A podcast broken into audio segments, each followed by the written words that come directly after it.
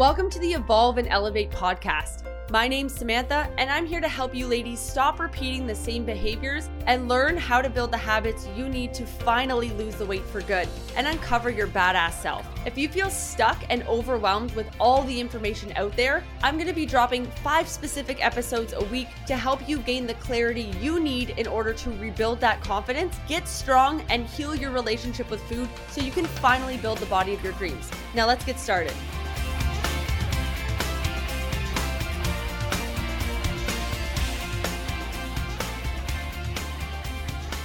Hey, ladies, hope you're having the best day ever. Uh, welcome back to the Evolve and Elevate podcast. Today, we're talking about everything you need to know about running and fat loss. I'm going to give you the lowdown, okay? So, this is a question I get asked quite frequently because I started off as a runner and uh, gradually over the years started to just basically lift weights more and do all these kind of other fun things like shows and whatever, right? So um, I get a lot of questions about it because when I first started, a lot of people were seeing me run. And so they were following me for that reason. And so today, what we're going to do is go over everything you need to know about running and fat loss because um, there's definitely some misconceptions. There's definitely some stereotypes. There's definitely some inaccurate information out there. And if you have any questions about it, make sure that you're dropping some uh, down below if you're watching the live stream, and I will help you out as best as I can. Okay. So, when you're running, the biggest thing to understand is that when it comes to running, everybody obviously can technically run, everyone can technically walk, everybody can work out, right? And so, I think that we fig- we kind of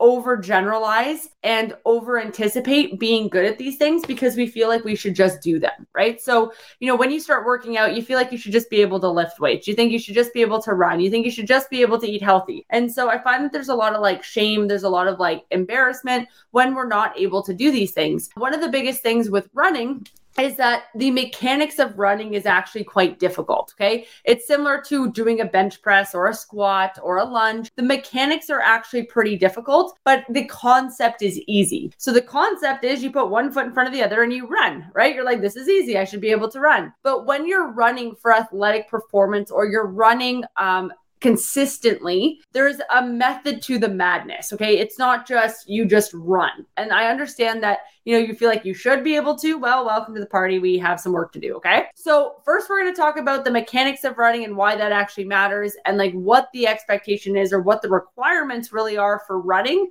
And then we're going to talk about how that pertains to fat loss. Okay. Because those two things together, super important in order to see overall results. So, let's understand running first from a basic level. So, when we're talking about running, running is something where, again, one foot in front of the other. However, you're also pushing and producing force moving forward for a prolonged amount of time and or like or a shorter amount of time but a a lot of effort or a lot of speed. And you're doing this with your body weight obviously or like you can use a weighted vest whatever. But when you do that you're actually producing three to four times the amount of uh, body like um, the force produced is the same as three to four times your body weight. So if you are 150 pounds it is four times 150 pounds is the effort or the the amount of force produced every single time you take a step Okay, so imagine how strong your muscles, your joints, your ligaments, your tendons have to be in order to propel you forward. And now you've decided to do this after not doing anything for six months, maybe a year.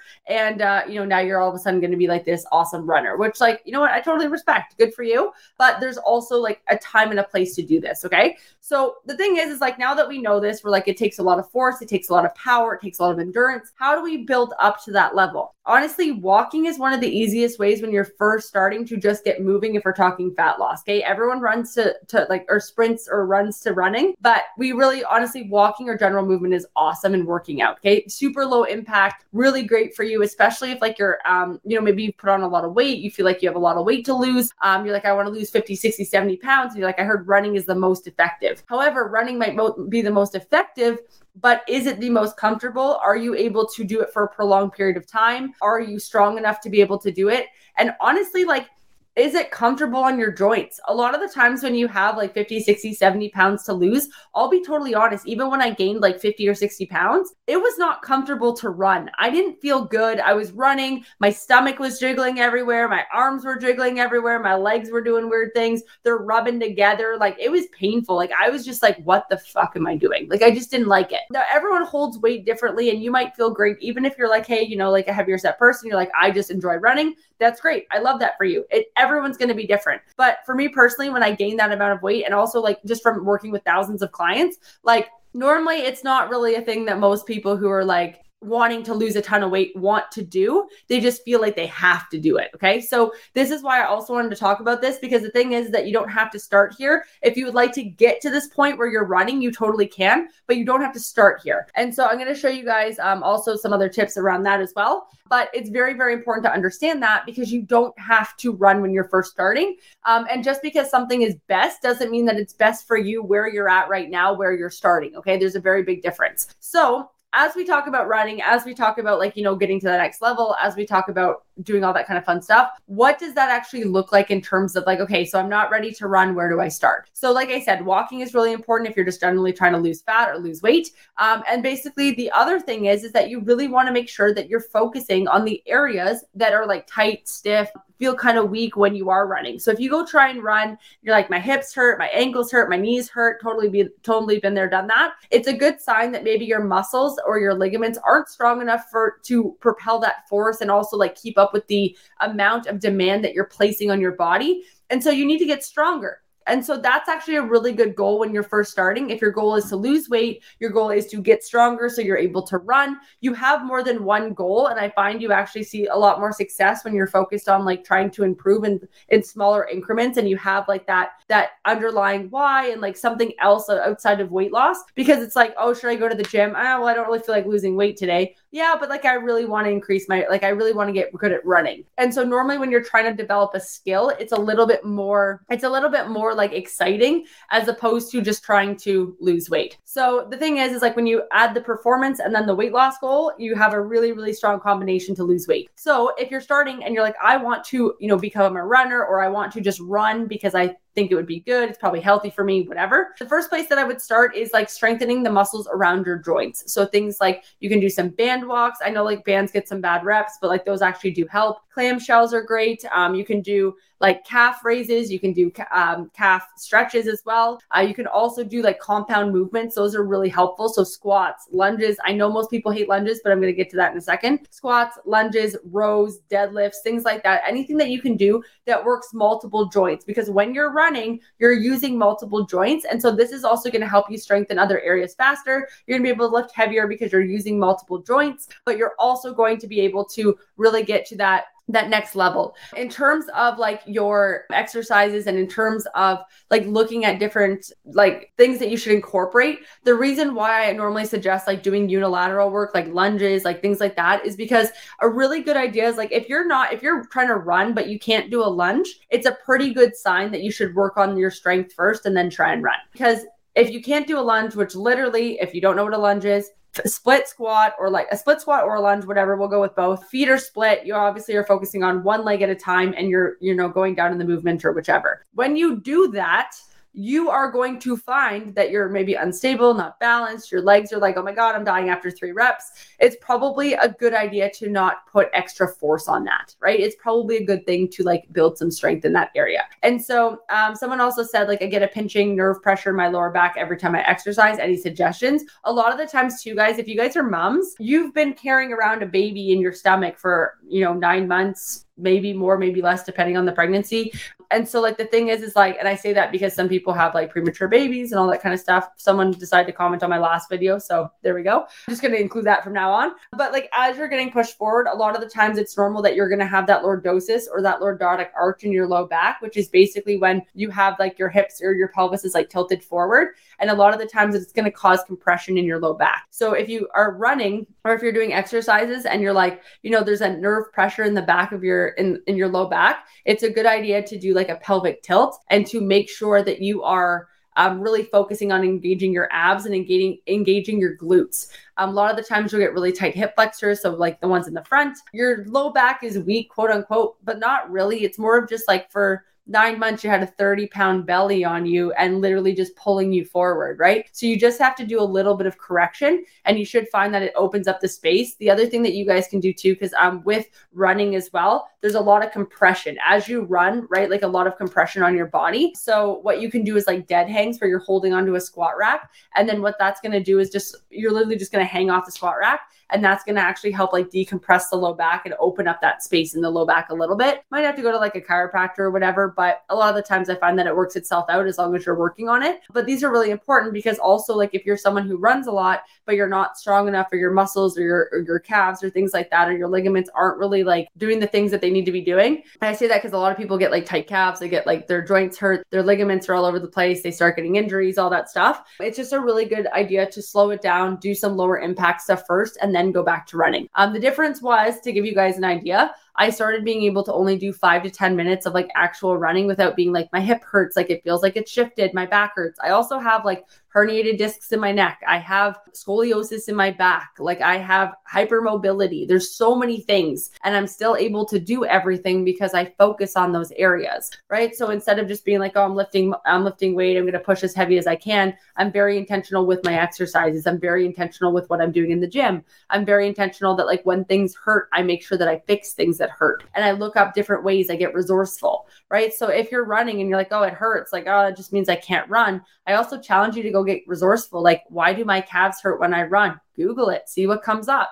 right? Even if it's not the right answer, it's still going to get you a little bit closer, you know? Like it's still going to it's still going to push you towards something which makes you look at something else and when something doesn't work, then you go to the next thing. Like, you know what I mean? Like get resourceful and like be willing to try different things. And the biggest thing is is like so the reason why I tailored uh, the running and, and weight loss is because a lot of the time you're like, well, I have to run to lose weight or it's the best thing because yes, like as you're running, obviously for where every heel down is three to four times the force. It's going to be very like energy expensive, which means that it's going to burn a lot of calories. But at the same time, it's also going to burn a lot of calories, which means that if my lovely friends who are watching this, I love you ladies, but like you like to eat low calories. So you're eating like 1200 calories. And so when you're doing that, and then you're also doing strength training, and then you're adding running, you're going to be starving. You're going to be so fucking hungry, like so hungry. Because what happens is, is that like when you create that deficit that's even bigger than you already have and you're putting extra stress on your body and you're really like ramping everything up, it's great. You're burning all these calories, but you're not feeding yourself.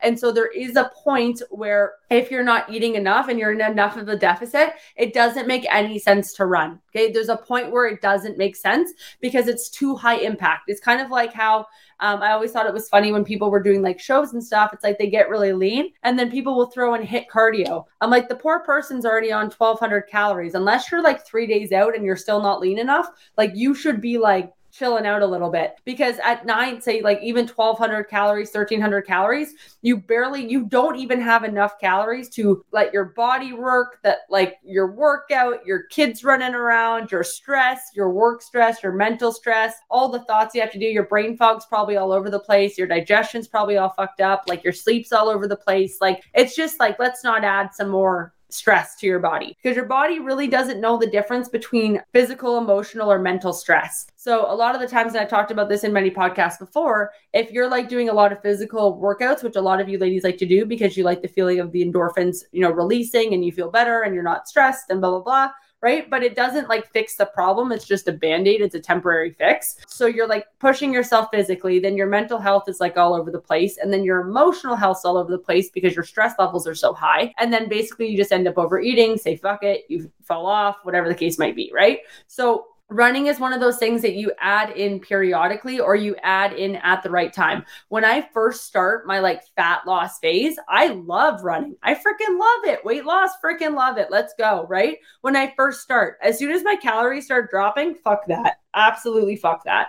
And the reason being is because I don't have enough energy for the rest of the day. You're thinking about your workouts and your weight loss, but you have to think about your mental capacity for the entire day. So imagine you have a big bucket and that's all those like everything that you have in that bucket that's like your processing for the day. That's your decisions, that's your thoughts, that's your ideas, that's everything. Okay. Between picking out your clothes, your kids' clothes, uh, making dinner, thinking about what you're having for dinner, uh, going to work, coming home from work, getting gas. Uh, then your friend calls, then your parents call, then they piss you off, and then you're all upset. And then you got to emotionally regulate. Then you go to work out, then you do cardio. You see what I'm saying? There's a lot of shit that goes on. And so the thing is, is that like, yes, you need to push yourself and whichever, but there's a point where you do have to kind of like lower the stress level. And so we want to get moving through things like, you know, extra NEAT activity, like, you know, fidgeting or moving or whatever, going for a walk, things like that, like overall increasing our total daily energy expenditure. But we're not trying to beat ourselves into the wall trying to get lean because eventually your body's going to be like, screw you, like I'm hungry. And then you're going to eat everything. You're going to be like, why the hell was I so hungry? It's like, well, you're only eating 1200 calories you're barely eating anything that's actually nutrient dense because I see so many plans or like so many ladies like food where it's like low calorie yogurt, low calorie bread, then you have like, you know, a salad, then you have this. There's no like real nutrients in there. There's like no rice, no potatoes, no like protein. It's like protein shakes and protein bars and whatever.